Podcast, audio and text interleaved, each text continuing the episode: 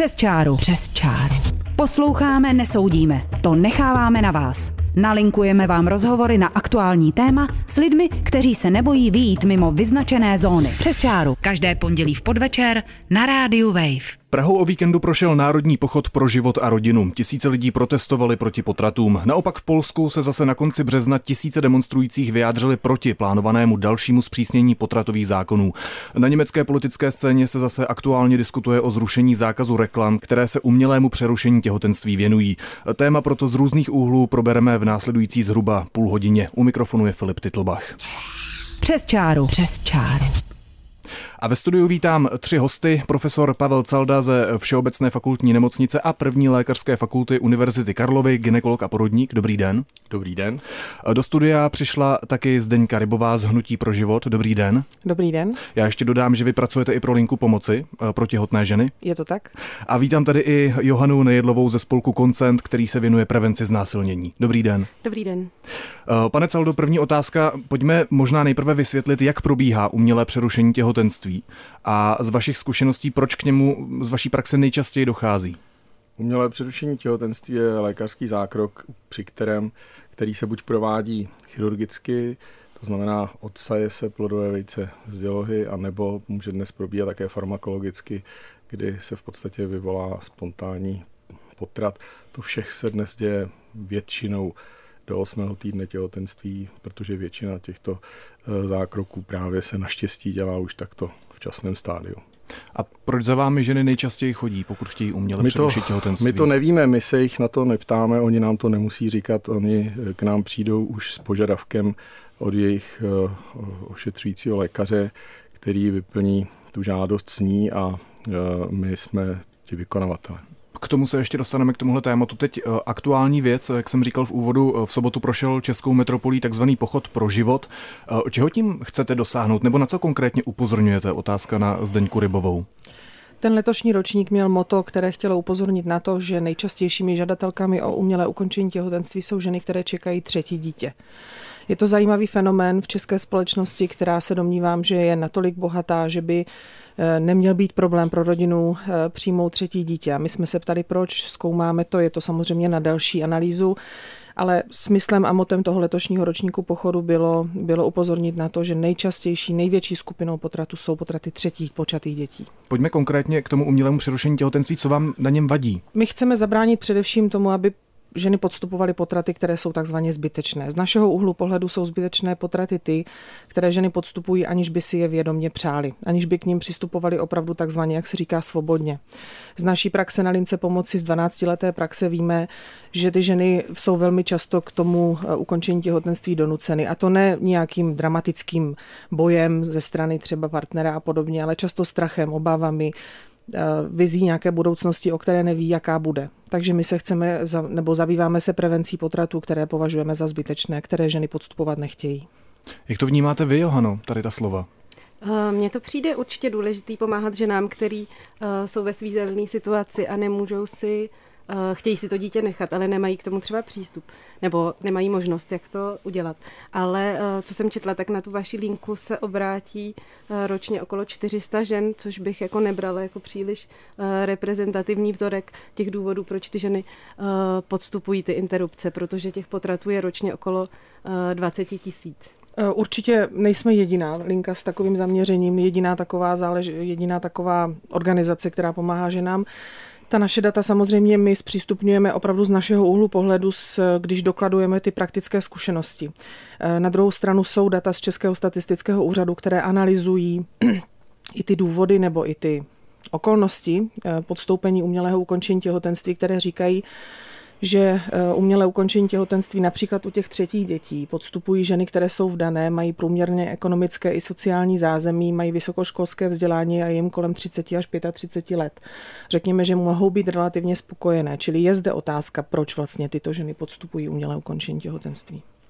Pak se tady ještě často objevuje argument, jak se vlastně díváte na svobodnou volbu ženy rozhodnout se, jestli si dítě nechá, anebo ne? Eh, já si myslím, že to patří k moderním lidským právům a rozhodně by ženy měly mít možnost rozhodovat o svém těle a o svojí budoucnosti, protože mít dítě je ovlivní až do konce života. Paní Rybová? Úplně s tím souhlasím v tom smyslu, že opravdu nemůžeme nikoho nutit k tomu, aby si dítě nechal. Eh, Stejně jako nemůžeme vnutit českým mužům odpovědnost eh, v roli otce a v roli životního partnera těm, že nám nemůžeme nikomu vnutit soucit ani ohleduplnost a nemůžeme nikomu vnutit zákaz potratu, to by nic nevyřešilo. To mi přijde, jestli na to můžu reagovat, ano, zajímavý, ano. protože jsem se koukala, že v loňském, eh, po loňském pochodu pro život váš prezident Radim Ucháč psal premiérovi Sobotkovi, dopis, otevřený dopis, ve kterém ho mimo jiné vyzýval k tomu, aby se zasadil o legální ochranu uh, života už od početí, což je podle mě v rozporu s tím, co vy jste teď říkal. Já si myslím, že legální ochrana života od početí by byl ideální stav, ale my žijeme v nějaké společnosti, v nějakém v nějakém kontextu, který máme sociálním, demografickém, společenském, kulturním, národním a podobně, Domnívám se, že není reálné zakázat potraty a myslím si, že by to ani nebylo správné v tuto chvíli, v daných okolnostech. Myslím si, že je potřeba vychovávat společnost k té odpovědnosti, k prevenci, k odpovědnosti mužů. To je to, o co, o co se taky snaží náš projekt Nesoudíme, pomáháme. Chceme muže pozbudit k tomu, aby stáli za svými životními partnerkami a nebáli se přijmout na sebe tu odpovědnost, kterou to otcovství vyžaduje. To, co psala Radim Ucháč, je samozřejmě dopis, řekněme, politický, eh, má to trošku jiný kontext. A vyjadřuje to, co vlastně chcete v Hnutí pro život? Naším cílem není politická práce. My nejsme politické hnutí. My už jsme to naznačili, vy v Hnutí pro život často zmiňujete problematiku nečekaného početí třetího dítěte. Pojďte to prosím víc vysvětlit, abychom věděli vlastně, o čem se bavíme. Co to je? Vycházíme z těch statistik, které máme k dispozici i za rok 2016, za rok 2015, 14 a konec konců i 17 to byla nejsilnější skupina žen, které podstoupily umělé ukončení těhotenství. A jak jsem už říkala, byly to ženy vdané. Byly to ženy, které měly dvě děti do věku mladšího školního věku. Eh, byly to ženy, které měly jednoho životního partnera, stále ekonomické a sociální zázemí a čekali třetí dítě. Eh, ve většině případů by si bývaly ty rodiny rády, to třetí dítě nechali. Eh, děti považují za dar do svého života. Ale z nějakého důvodu podstupují umělé ukončení těhotenství. Pro nás je to otázka. Pro nás eh, je otázka, jakým způsobem nastavit tu naši mm, pomocnou práci nebo nabídku pomoci takovým rodinám, abychom opravdu těmto potratům uměli eh, zabránit, abychom uměli pomoci ženám které, a rodinám, které si takové dítě chtějí nechat. Posloucháte pořád přes čáru na rádiu Wave. Při předchozím vstupu tady padla poznámka, že se ženy k umělému přerušení těhotenství podle statistik Hnutí pro život často rozhodují u třetího dítěte. Co si o tom myslíte, pane profesore? Já sám říkám, že nám, že cílem jsou děti čtyři do rodiny a ne každý, tedy ne, ne každý cíl je splněn. Řekněme, kdyby byl splněn na 50%, tak by to bylo stále dobře. Na druhé straně bych jenom chtěl zmínit, že eh, interrupční zákon tak, jak ho máme v České republice, eh, jeho výsledky po 30-40 letech jeho eh, platnosti jsou, řekl bych, dá se říct, naprosto optimální v tom, že nám stále spíše klesá počet potratů. Máme zde liberální zákon, který umožňuje tedy se tu ženu rozhodnout. Zároveň máme tady volný přístup nebo snadný přístup k, eh, k plánování rodiny, to znamená k antikoncepci a která je i finančně dostupná a v podstatě ten stav je vyvážený. Zasahování do tohoto stavu, ať už na straně eh, toho zákona zpřísnění, anebo na druhé straně nějak to ještě víc liberalizovat ani nejde, si myslím, by byl velký omyl a mohlo by to jenom zhoršit situaci žen. Takže já si myslím, že ten status quo, tak jak je dnes, by měl být zachován. Bohužel stále vidíme tedy snahy o zpřísnění toho zákona právě ze strany eh, bohužel těch, kteří to sice myslí dobře, ale, ale bohužel trošku sobecky, protože vychází ze svých kulturně sociálních náboženských představ.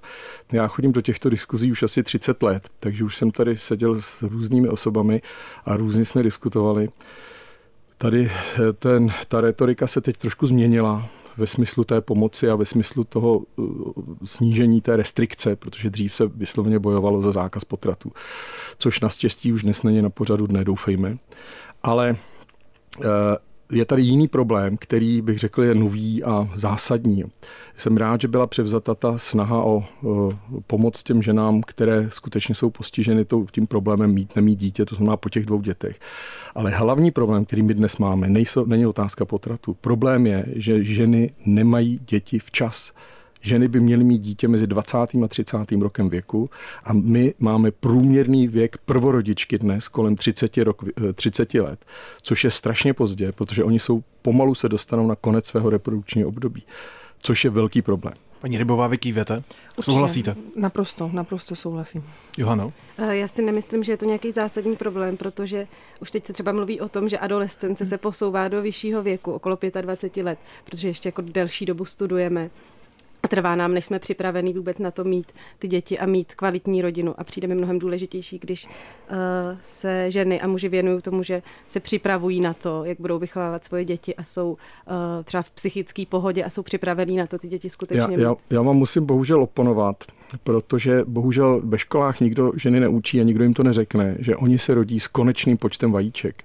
Ne jako muž, který má každé ráno čerstvé spermie, tak žena má konečný počet vajíček při narození a tato vajíčka pouze stárnou. A my nejsme schopni a neumíme eh, posunout to období, toho, to reprodukční období na pozdější věk. My žijeme do 90 let, ale reprodukční období ženy končí po, postupně končí po 630. roku věku. A tam už řada žen má problémy s otěhotněním. Pojďme teď možná k aktuálním číslům. Eh, podle údajů, které sbírá Ústav zdravotnických informací a statistiky, se počet potratů dlouhodobě snižuje, ačkoliv jsou tam výkyvy. Statistický úřad loni evidoval asi 35 tisíc potratů, což je oproti roku 2016 o tisícovku míň. V 55% šlo o umělé přerušení těhotenství. O čem tahle zpráva vypovídá? Já si myslím, že máme dobrý způsob plánování rodiny, že ty ženy jsou informované, že se o sebe starají a že prostě jsou schopny uh, si prostě s touto otázkou poradit a že, že, že, že, nepovažují, že nepovažují potrat za způsob plánování rodiny, což je správně. Protože jsou země, kam jezdí cizinky, které mají za sebou 6-7 potratů, protože nevědí, co to je antikoncepce, anebo nevědí, jak se chránit před nechtěným těhotenstvím. Dámy jsou ženy informované, tak jak tvrdí pan profesor? Já souhlasím s panem profesorem v tom, že v České republice ten systém je dobře nastavený, pokud jde o tu informovanost a možnost nějaké prevence nežádoucího otěhotnění. S tím já souhlasím naprosto. Na druhou stranu musíme počítat s těmi biologickými záležitostmi, které občas to nečekané těhotenství přinesou. Jsou překvapení. Ani ta antikoncepce ne, ne, nám nenabízí stoprocentní ochranu před nečekanou graviditou. A ta naše práce, moje práce směřuje k těmto ženám. Čili mm, já myslím, že to má smysl. Paní Nejedlova? Já si myslím, že v současné době mají české ženy dost informací o uh, antikoncepci. Přijíme trošku problematický, že třeba hormonální antikoncepce předepisuje celkem automaticky dospívajícím dívkám ještě předtím, než začnou třeba sexuálně žít. No. Pojďme možná k legislativě, protože v České republice je interrupce legální až do 12. týdne těhotenství, s lékařským doporučením pak do 24. týdne, v případě závažných problémů s plodem kdykoliv. Pane profesore, eh, vy už jste říkal, že ten status quo je v pořádku, že takhle by to mělo fungovat i dál, ale zeptám se ještě vás, dámy, eh, je podle vás ta současná úprava legislativy dostatečná? Já nemůžu říct, že jsem spokojená s legislativou, která umožňuje zabíjet nenarozené děti. Na druhou stranu samozřejmě vím, že, eh, jak už jsem předestřela před časem, žijeme v nějakém společenském kontextu, máme nějakou sociální společnost a tak ty věci prostě jsou. Legislativa je jedna věc a práce s tím konkrétním osudovým párem, s, tím, s tou konkrétní ženou je věc jiná. Z praxe, z terénní praxe ginekologů víme, že mnohdy je ten ginekolog prvním člověkem, ke kterému ta žena jde s jakousi důvěrou a byla by ráda, slyšela jeho názor, ale pochopitelně má čekárnu plnou dalších pacientek a nemá na tu pacientku čas. My se snažíme i tímto způsobem pomoci. Není to přímo legislativní změna, ale je to jedna z těch, eh, jeden z těch kroků, o kterém se domnívám, že může pomoci preventivně. A kdybychom se bavili o těch legislativních změnách, tak jak by se měl změnit ten zákon? Ideální stav je samozřejmě nemít vůbec žádné interrupce a nemít tím pádem ani potřebu žádné legislativní ochrany. Druhá strana, druhý názor, paní Nejedlova. Tak já si myslím, že nikdo tady neob- jako nemáme pocit, že by mělo být co nejvíc interrupcí. Hmm. Ale rozhodně by tady měla být uh, možnost uh, v případě, že někdo má nechtěný těhotenství, uh, to vyřešit interrupcí. Hmm. A nemyslím si, že třeba, jak jste hovořila o tom, že ty ginekologové by měli mít čas na to uh, mluvit s tou ženou, určitě by měli mít čas vysvětlit jí všechny okolnosti ohledně toho zákroku, ale rozhodně by neměli být někým, kdo jí to rozmlouvá nebo naopak doporučuje, že to podle mě není vůbec jejich role. Já se necítím povolán k tomu, abych jako zasahoval do jejich eh, myšlení a rodin. Já se jim jenom snažím vždycky říct, hele, zkuste se zamyslet, jestli byste to přece jenom nezvládli, jestli by to nebylo fajn. A často jsou, já, často jsou ty okolnosti takové, že prostě se k tomu stejně rozhodnou. Já si myslím, že to docela dobře funguje. Já se velmi obávám, že jakékoliv zasahování do současné legislativy povede spíš k chaosu, než k tomu, aby to bylo lepší. Já osobně bych na to do toho nezasahoval. Tvrdí ginekolog Pavel Calda. Po písničce se dostaneme ke srovnání našich takzvaně potratových zákonů, třeba s těmi polskými. Ladíte Radio Wave, posloucháte pořád přes čáru, kde se věnujeme problematice interrupce. Ve Varšavě a dalších jiných částech Polska eh, opět demonstrovali tisíce lidí, a to kvůli plánovanému zpřísnění zákona o potratech, který už eh, teď podle agentury AP patří k nejpřísnějším v Evropě. No a ta legislativní úprava, proti které se demonstruje, zakazuje potraty nenapravitelně nemocných a poškozených plodů, a to i z těch eh, s Downovým syndromem a povolené by měly zůstat jenom v případě ohrožení života matky nebo pokud je těhotenství důsledkem zločinu.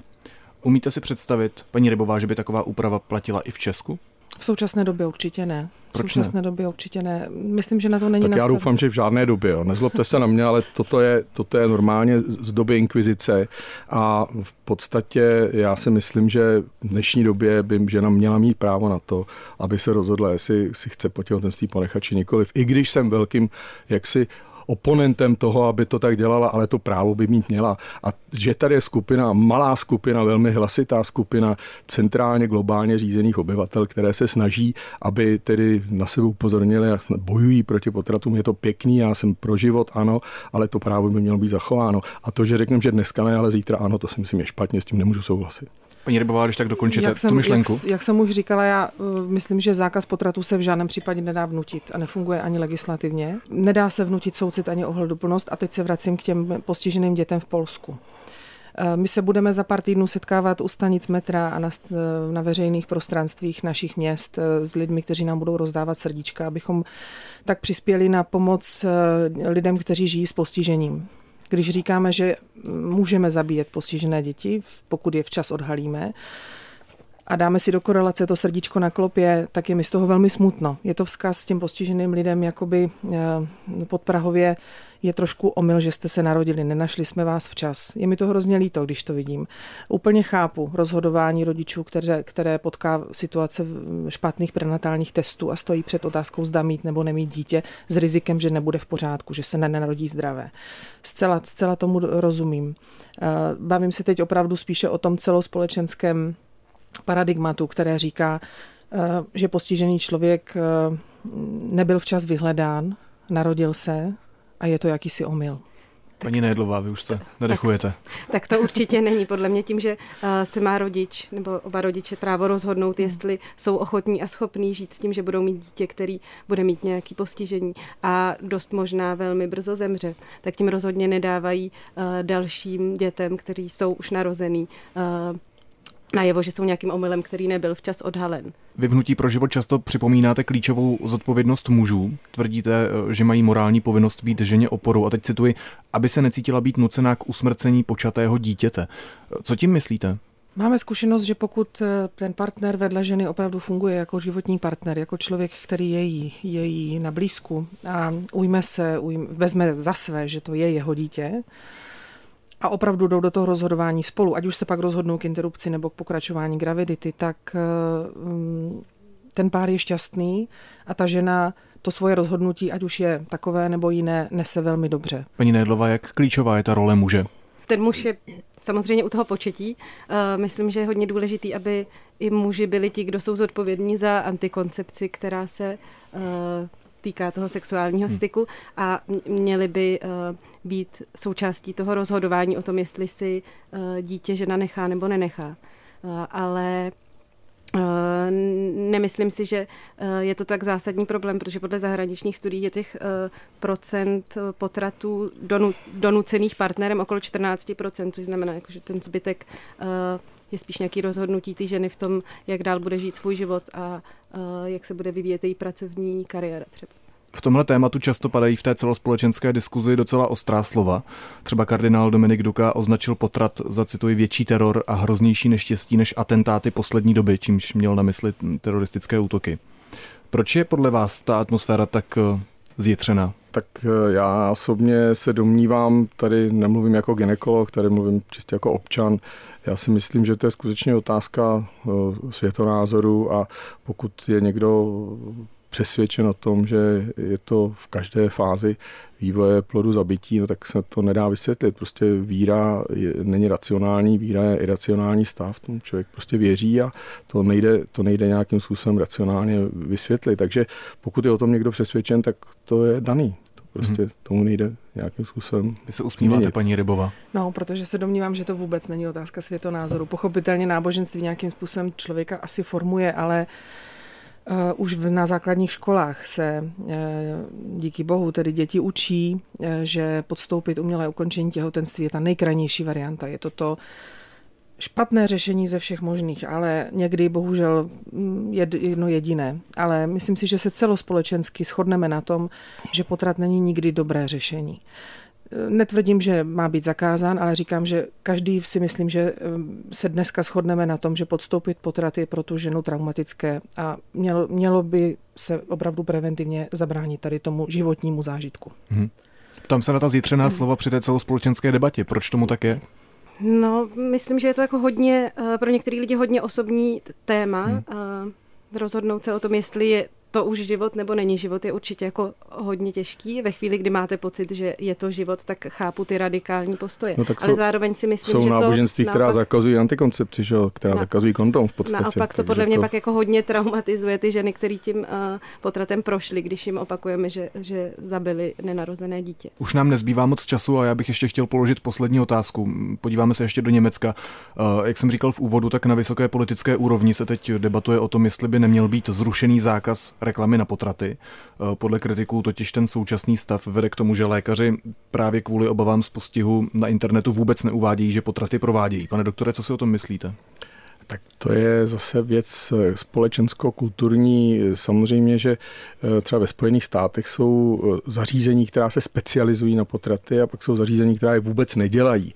A těm, která se na ně specializují, ty jsou nazývány potratovými klinikami, dokonce jsou tam známé útoky na tyto kliniky a tak dále. To jsou takové smutné historie, ale Eh, v podstatě v této zemi se tím, eh, tímto výkonem nikdo nedokáže živit. My to děláme, nechci říct donucení, ale v podstatě je to součást naší práce a eh, nevím o tom, že by tady někdo měl otevřenou kliniku, která by se specializovala jenom na tuto činnost a hlavně si obávám, že při frekvenci těchto výkonů by se tedy neuživil a že by brzo zkrachoval, což považuji že za to, že to je správné, protože taky samozřejmě s tím nesouhlasím a samozřejmě by byl rád, kdybychom žádné potraty neměli. Paní Nejedlová. Já si myslím, že v dnešní době opravdu nikdo nepůjde eh, na potrat, protože viděl reklamu, ale protože se dostal do nějaké situace, kterou potřebuje vyřešit tímhle způsobem. Ještě paní Rybová? Mm, domnívám se, že reklam, reklama na potrat je krajně etická záležitost. To je za mě všechno.